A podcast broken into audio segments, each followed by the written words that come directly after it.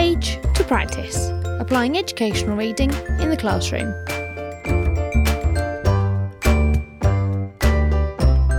Join in the conversation using hashtag page practice podcast.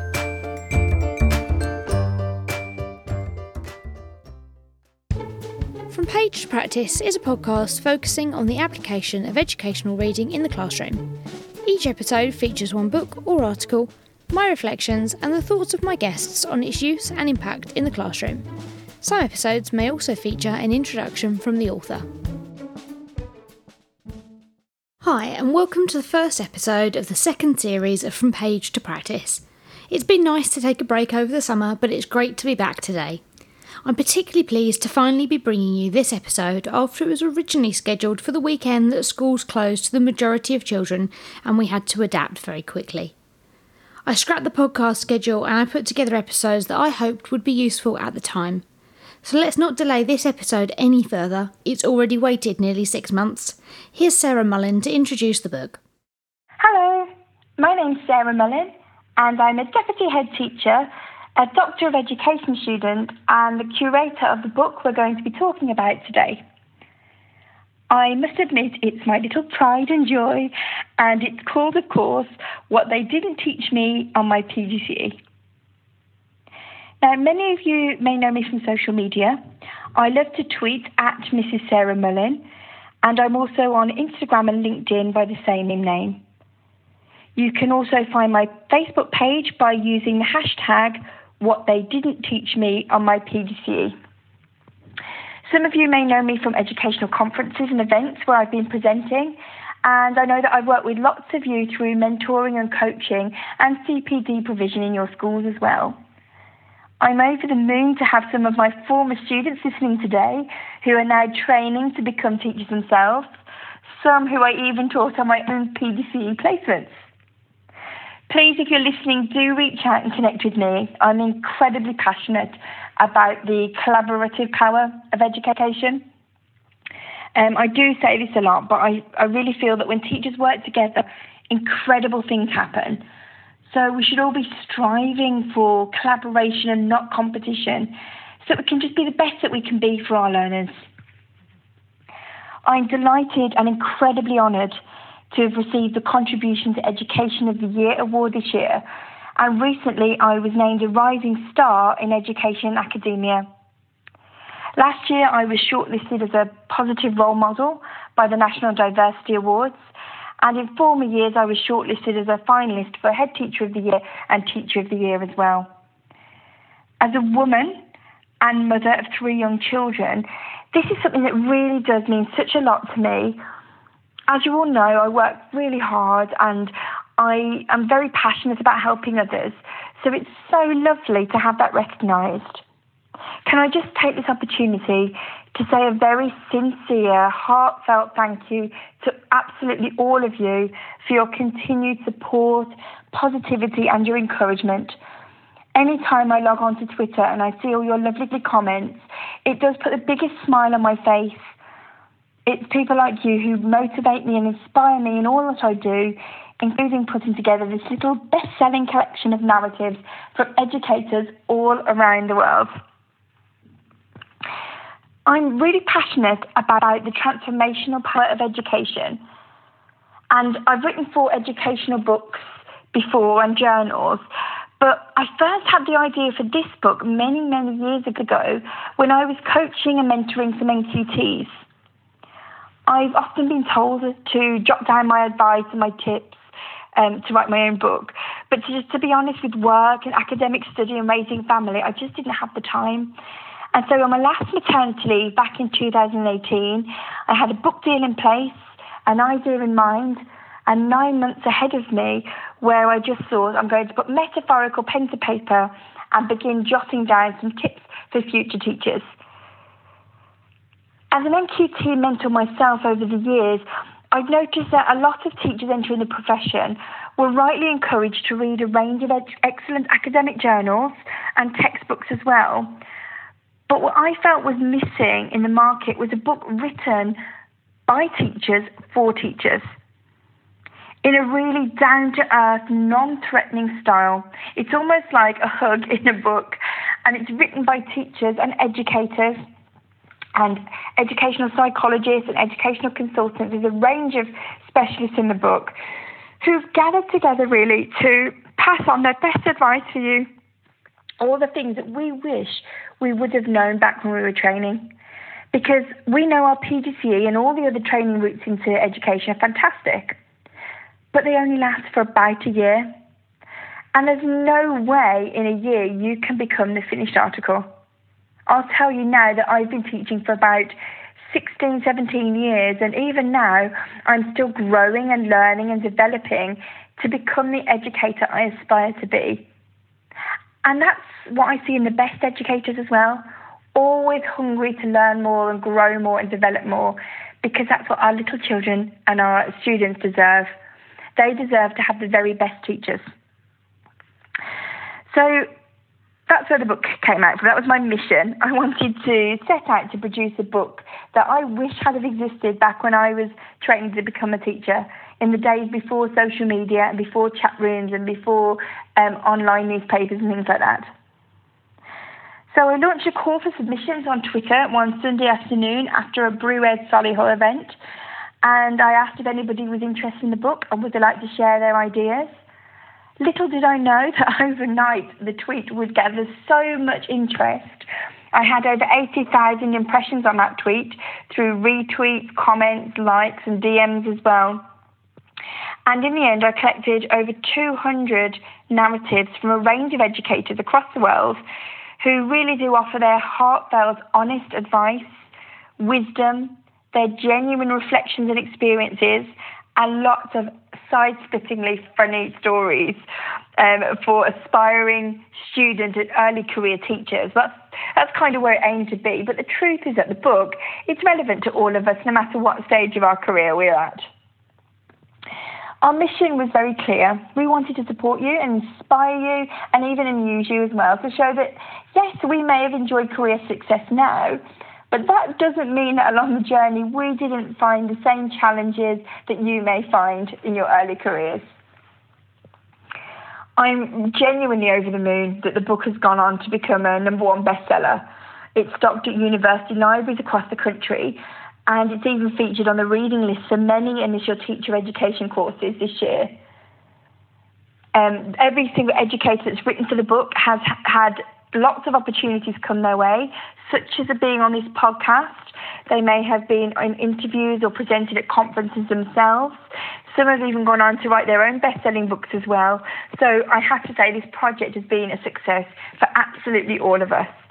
And the best thing as well for every single person that's written for that book is how the ripple effect it's had. So we are helping early career teachers to develop and grow who then go on to help the learners, and that's who we really do the job for. The feedback I've received has been phenomenal, and I'd just like to again say a heartfelt thank you to every single person who's left me a review or posted a picture of themselves with their book or recommended the book to another teacher. Kind words mean ever such a lot to me. They really, really do. And they just give me that boost to go on and do more things, which I just hope spreads a little bit of positivity and helps early career teachers in their in their profession. Um, during lockdown, I set up Edu Teacher Tips, which is a free YouTube channel for teachers by teachers, where everyone shares a two-minute tip with one another. You are all very welcome to contribute to that as well and share your own advice. To pass on the sparkle and the magic as well. Um, I've also just this week actually released What They Didn't Teach Me in Teaching College, which is a slight adaptation of the book for our readers in Ireland. There's also a, a, bonus chapter as well about what they didn't teach me about educating during a global pandemic. And there's a brilliant new forward in there as well from the inspirational educator Mary Myatt. My next book is another collection of funny stories, real stories, cringeworthy stories as well, and it's called Chronicles from the Classroom. Um, it's about the little wins and wonders and woes of being a teacher. That hopefully should be released just in time for Christmas. You can pop it on your Christmas list. Thank you ever so much, Bex, for having me today. Thank you for giving us this time to talk about the book. Thank you to everybody who's taken the time to contribute their ideas to the podcast. podcast sorry. I'm very grateful, I really am, and I can't wait to hear what you have to say. Enjoy it, and thank you once again. Bye bye. You're listening to From Page to Practice. Join the conversation on Twitter using hashtag PagePracticePodcast. Now we've heard from Sarah, let's hear from some of the people that have contributed to the book. The first of these is Andrea William Jones. My name is Andrea William Jones. I'm assistant head teacher at Winterbourne Academy in North Bristol, and my contribution to what they didn't teach me on my PGCE is on page 105 and it encourages new entrants to the profession to ask and never stop asking. The inspiration for this chapter came because when I was an NQT, I don't believe we were even called NQTs, but there was no one to ask, and we were expected to hit the ground running and judged.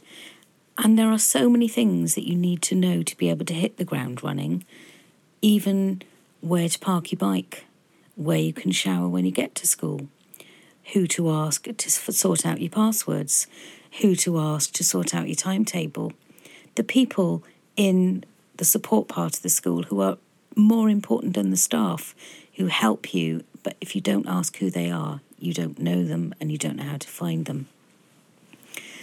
Teachers are essentially people per, people persons, as I go on to say, and they will help you. They'll only be too pleased to help you.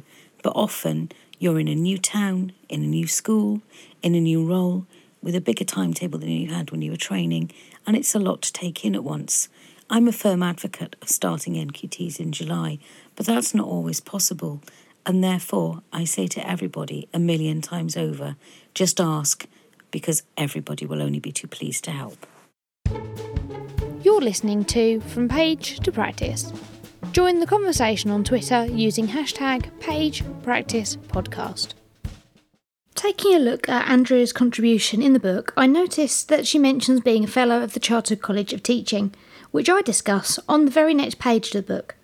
This is perhaps unsurprising to those of you that are regular listeners and know about my involvement with the college as a council member, the impact episodes of this podcast, and my participation in and mentoring on the Chartered Teacher Programme. This leads appropriately onto our next contribution from Sandra Clinton. I'm Sandra Clinton, Head of Chemistry and Physics at Brighton Hove and Sixth Form College. My contribution to the book was about becoming a chartered teacher. I love the idea of teachers sharing advice, as I feel we should embrace everything we can to help us get good at teaching as quickly as possible. I was fortunate to work with two wonderful and contrasting heads of department before I became one myself, but I know that not everyone is so lucky. I completed the Chartered Teacher Programme as part of the pilot cohort in 2018 19 and thoroughly enjoyed every minute. It's a robust year of professional development and reflection that I think all teachers should be encouraged to complete.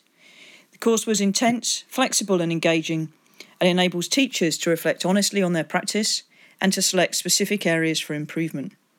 Assessment is through a mixture of online activities and includes a reflective journal which you complete at the end of each phase. Participants are supported by a mentor, and at the start of each phase, you have input from experts in various aspects of education.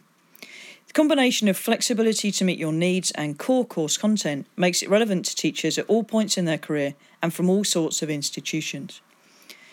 I've taught since 1996 when overhead projectors were new technology, and I now manage a big chemistry and physics team in a leading sixth form college.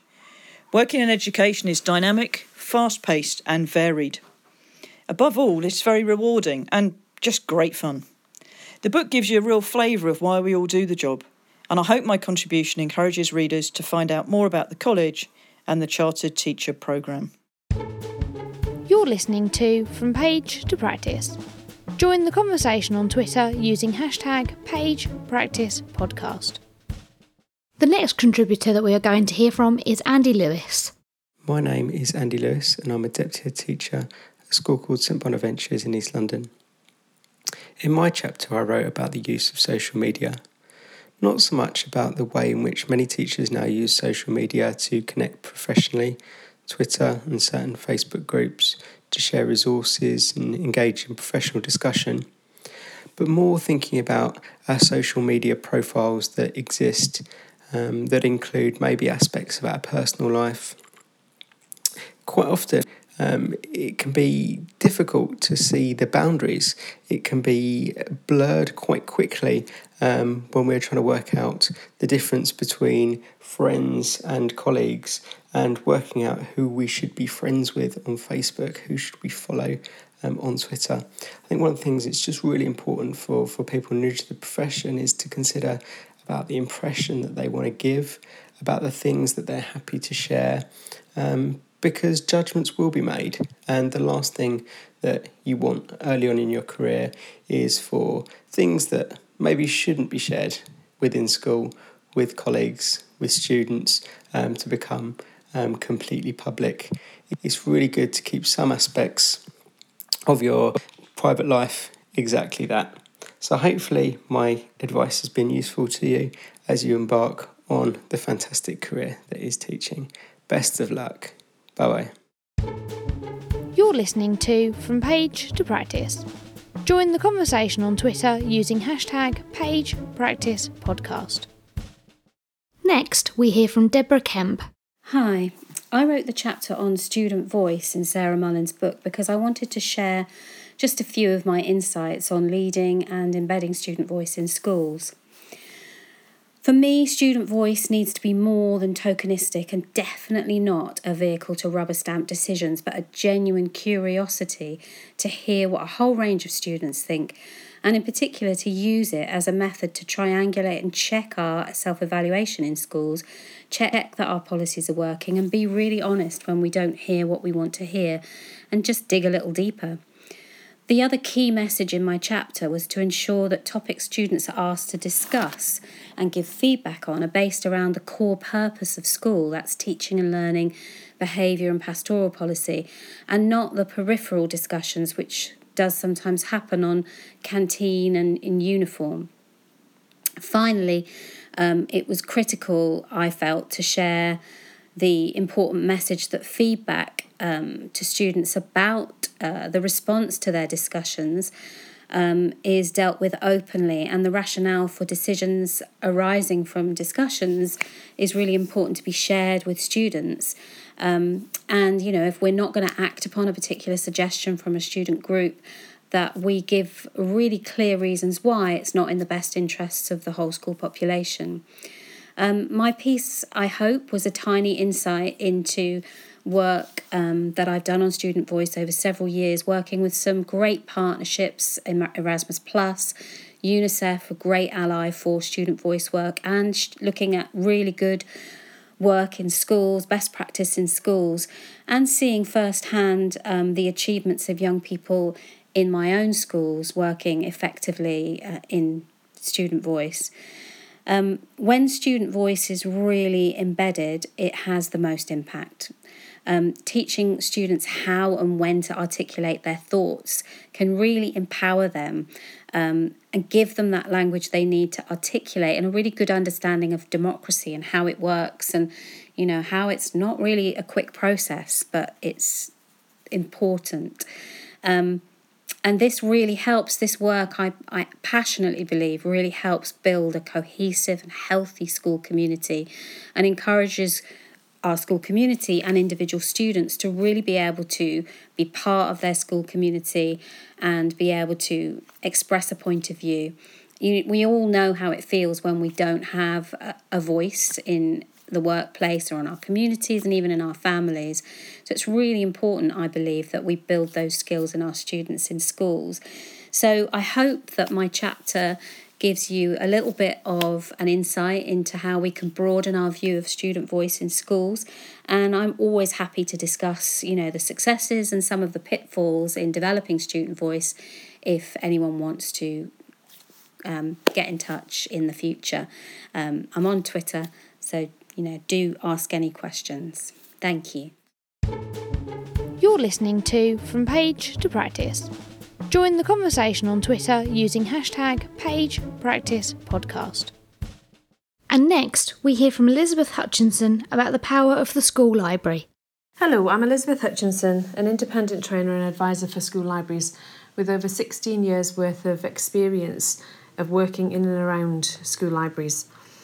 As Vice Chair of the Great School Libraries campaign, it was important for me to take part in uh, this book, What They Didn't Teach Me on My PGCE, to raise awareness within the teaching community of the powerful um, input that a good school library can make to their teaching and learning. I, fe- I felt particularly it was important that um, new teachers are told about school libraries because many don't even expect to have a school library. And if my page contribution just makes new teachers uh, go and find their school librarian when they head to a new school or begin to ask the question why they haven't got a school library, then I think it's a, re- a really important thing for for me to have been able to uh, do as being part of this book. Uh, the opportunity to share about school libraries um, in this book was really important to me, and I was delighted to be able to take part. You're listening to From Page to Practice. Join the conversation on Twitter using hashtag PagePracticePodcast. Next up is Gillian Judson. Hi there, my name is Gillian Judson, and I'm um, part of the Faculty of Education at Simon Fraser University in British Columbia, Canada. And it was such an honor to be able to be part of this great book, What They Didn't Teach Me in My Pre Service Education. In my section, I really wanted to draw attention to the fact that we leave imagination out of pre service education, and it is a monstrous shame. They didn't teach me in my pre service education that without imagination, um, we don't learn. And I'm not talking about butterfly wings and fantasy. I'm talking about that core human capacity to envision the possible. If we don't think about what is emotionally and imaginatively engaging for our students when we think about how and what we're teaching them, then we're not going to make the knowledge meaningful or memorable. So, a lot of my work at the Center for Imagination in Research, Culture, and Education at SFU is around how we can engage the imagination in all learning contexts, whether it's mathematics, sciences, or the arts, to make meaning in education. Um, so, my hope is that anyone reading this will begin to think a little bit more seriously about imagination Far too often, it's on the sidelines, it's considered a hook or an option, when in fact, it is one of the main workhorses of learning. Thanks for listening. You're listening to From Page to Practice. Join the conversation on Twitter using hashtag PagePracticePodcast. Coming to the end of our author contributions is our penultimate from Philip McCarhill. I'm Philip McCarhill, and my contribution to the book was What They Didn't Teach Me About Safeguarding. When I heard about the project, what they didn't teach me on my PGCE last year, I initially just reached out to Sarah because I thought it sounded like such a fantastic guide for early career teachers coming into the profession, and I wanted to offer my support in any way I could. So I was really flattered when Sarah came back to me and actually asked me to contribute a chapter on safeguarding based on my experience so far as a new teacher and uh, as a safeguarding governor in a primary school. I really approached writing the chapter from the perspective of creating a really practical guide that teachers could pick up and go with. I think safeguarding is talked about a lot during initial teacher education, but more from the perspective of your responsibilities within the law, which of course are important, but in terms of getting to grips with safeguarding and embedding it within your practice, I think can be quite an overwhelming topic for new teachers to think about. And so I wanted to create six top tips for really getting to know safeguarding and how it works in your setting and being able to make sure that you're doing the very best that you can within safeguarding for your pupils, which of course is what all teachers set out to do. I hope that the chapter forms a really positive basis for teachers who are thinking about their safeguarding practice as they enter the profession um, and it was a privilege to be part of a project as fantastic as this book. You're listening to From Page to Practice. Join the conversation on Twitter using hashtag PagePracticePodcast. Finally, before we hear from some of the readers, we'll hear from Theo Griff. Hello, I'm Theo Griff, and I'm going to talk briefly about my contributions to the book by Sarah Mullin, What They Didn't Teach Me on My PGCE. One of my contributions is about official letters that you may have to write sometime during your career. And I've given you some examples of what you should be writing in these circumstances. The other contribution is getting the job in the first place. I talk about applications for a teaching job and about interviews for a teaching job, setting out what you should and, above all, what you shouldn't be doing. I've had 20 odd years of experience on selection committees, looking at applications, interviewing candidates, and I know all the pitfalls that you can fall in. I'm really hoping that reading my notes here will give you the very best start possible to getting into teaching, to moving up into teaching, to ending up as a head teacher, even. It's the best job in the world. I hope you love it as much as I do. You're listening to From Page to Practice. Join the conversation on Twitter using hashtag PagePracticePodcast. So, now for arguably the most important part of any episode of From Page to Practice. No offence, of course, to all the authors. Hearing from readers of the book about how their reading has had an impact on their practice.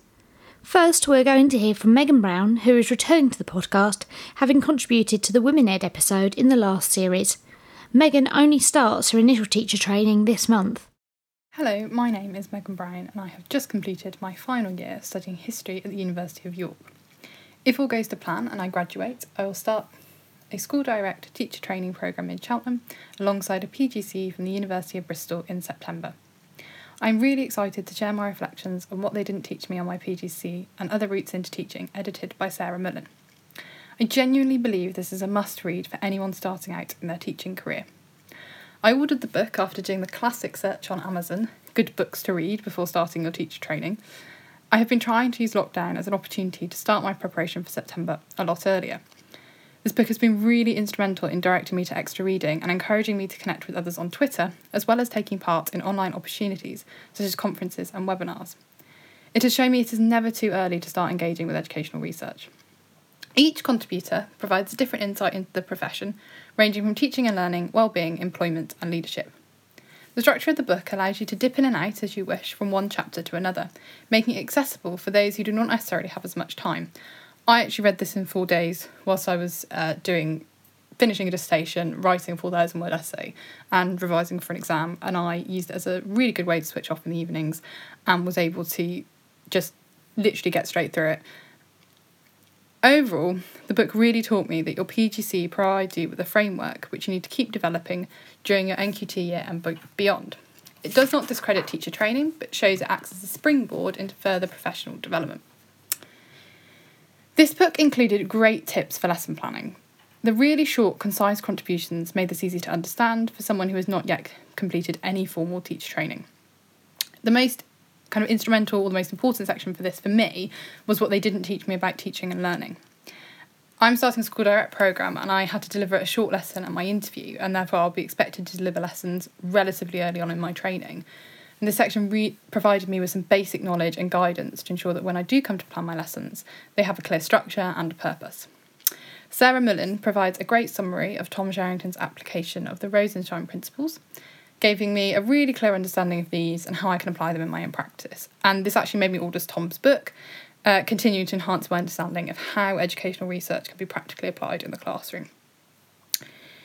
The second section by Dr. James Bullis, Explanations and Modelling, really showed the importance of breaking down challenging concepts and ideas. And this made me reflect on my own transition from GCSE A level to now finishing my degree, and actually how, as a historian, I have progressed. And I think it made me realise that actually sometimes we can lose sight of our own progression. And it's really important to remember that when we teach these concepts and ideas for the first time, our students have never tackled these questions before.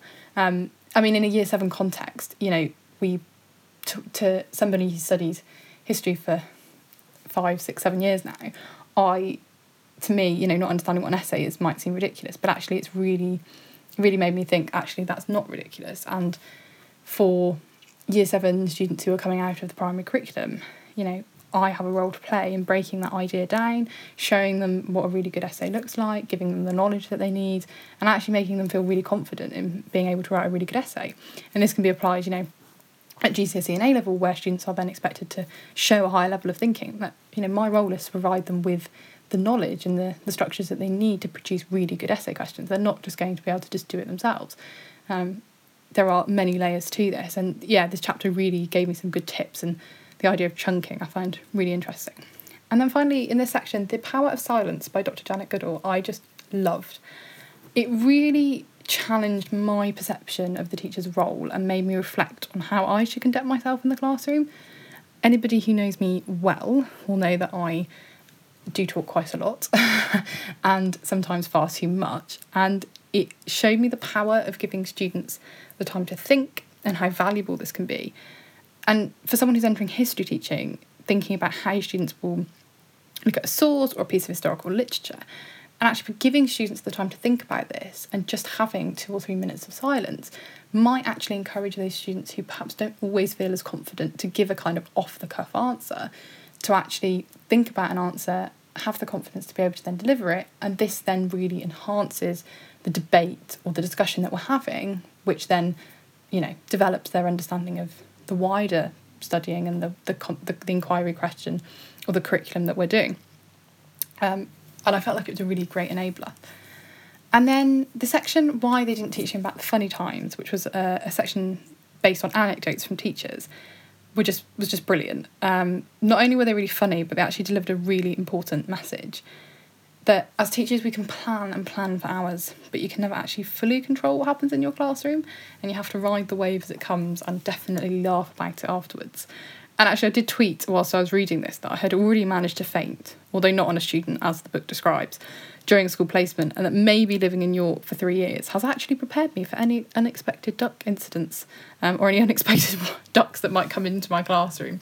Um, so I found that section really just really heartwarming and really funny.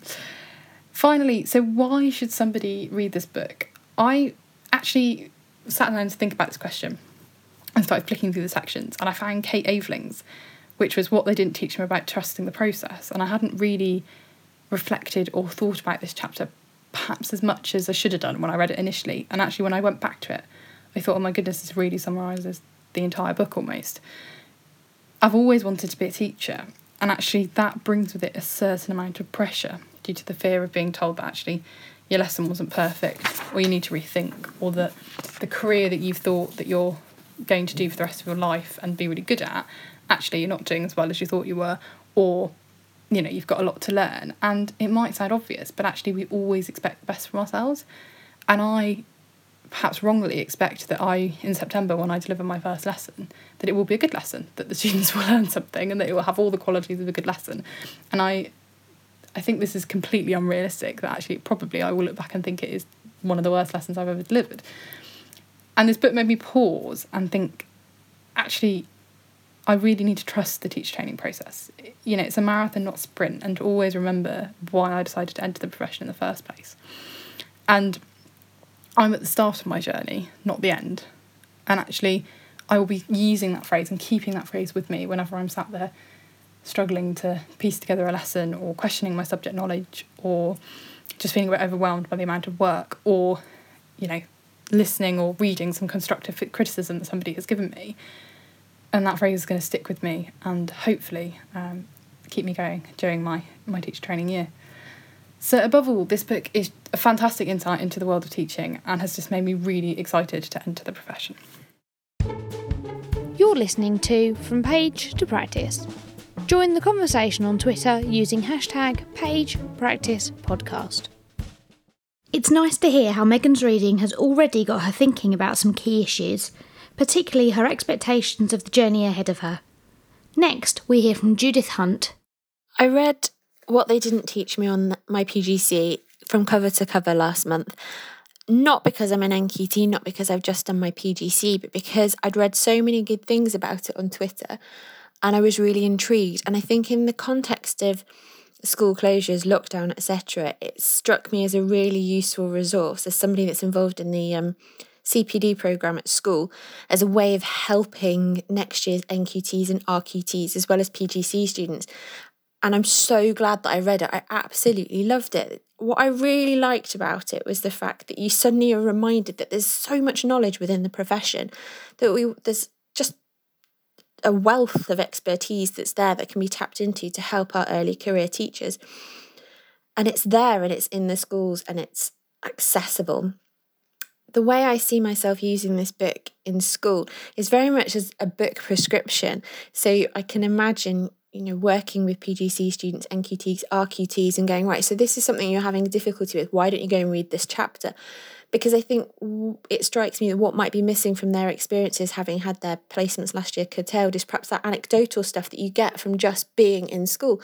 And I think this is what this book really kind of plugs that gap. It's real teachers, it's real people that are in school day in, day out, talking, offering those nuggets of wisdom that they probably would have picked up had their placements continued. So I think it'll be really, really fabulous. From an experience point of view as well, I really liked the fact that even though I've been teaching, I think 14 years now, um, I was still able to glean from it. It reminded me of all the kind of good practice that I'm doing and reassured me that I actually am still doing things like I should be doing it there were so many golden nuggets, but the one that stood out for me was Ruth Hancock, where she talks about the weather and her comment about how MFL teachers don't have any of the issues with the weather teaching or weather craziness because of course you just turn it to a lesson. And as a languages teacher i can confirm that is absolutely true. It made me chuckle an awful lot. It was fabulous. You're listening to from page to practice Join the conversation on Twitter using hashtag PagePracticePodcast. Our penultimate reader contributor for today is Jessica Moody.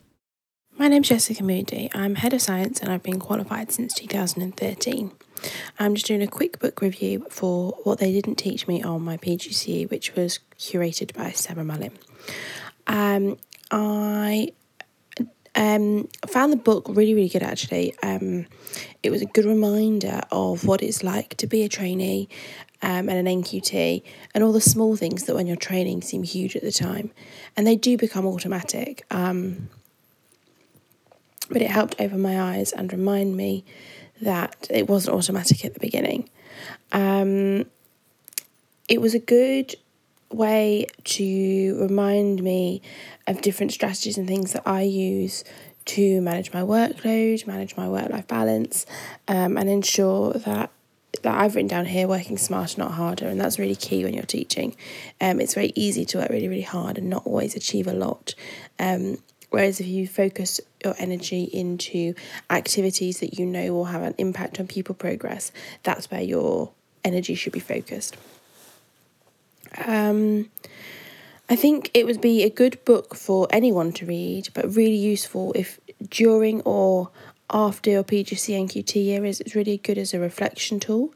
But you could then, if you read it at the end of your PGCE, PGCE or training that you complete, you could then use it and dip in and out and be like, oh yeah, there's a bit about that in the book because um, it's split up into chapters that you can just dip in and out of.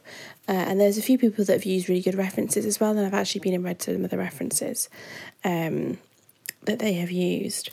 Um, I think for experienced teachers, it's a bit of a must read because we get so caught up in what we do on a daily basis that we forget how difficult the first few years are when you're honing your skills as a teacher, learning the the new structure to your life um, with regards to making sure you get all your work done and trying having a break in the holidays. Um, and it's a good way to remind yourself what it's like ready to be a mentor as well because I think when you're teaching, you often don't realize the things that you're doing, and a trainee will look at you and think, I've got no idea how I can get to that point. But if you've read the book recently, then you can remind yourself, like, oh, hang on, I didn't used to know that. That's something I've learned, and I need to teach them, the trainee, that is. Um, or read. And then I would just say, um, don't worry about like if, if you're a trainee or you're thinking of teaching, don't worry about starting your journey into teaching. It is really, really difficult, but it's the most rewarding and most challenging and the best job in the world. Um, And this book will help guide you through that training and NQT year, but it will see you through longer than that because it's got so many tips and tricks and ideas that you probably never considered before.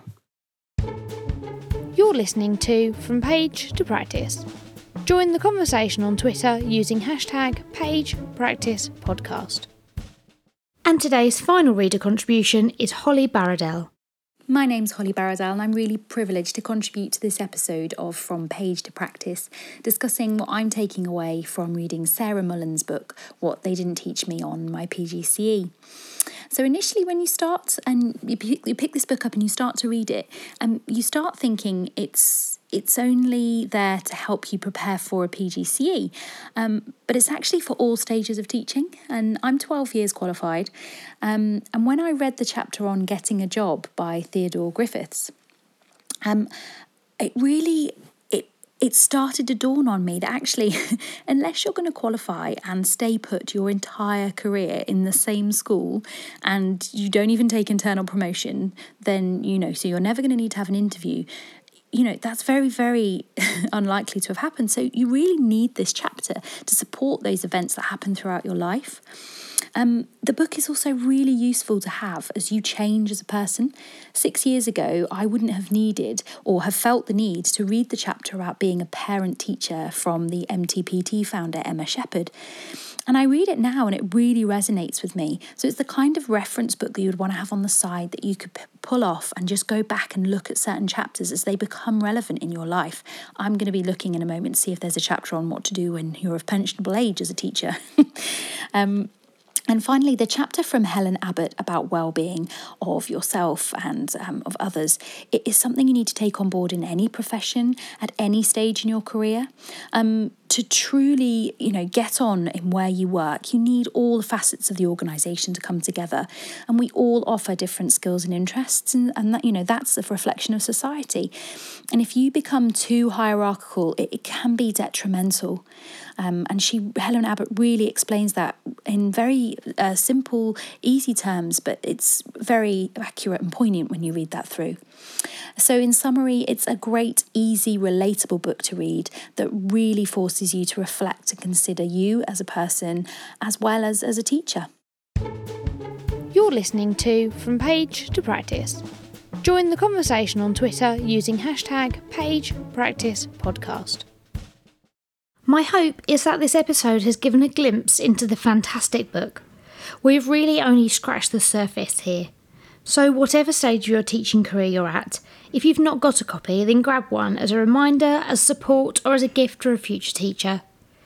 The next episode of From Page to Practice is on the second Michaela book, The Power of Culture. Hopefully, we'll hear from a few of the chapter authors, and as usual, I'm still looking for readers to share their reflections on the book and how they're applying their reading to their practice. Please let me know if you'd like to take part. As you know, this podcast simply would not exist without the reader reflections.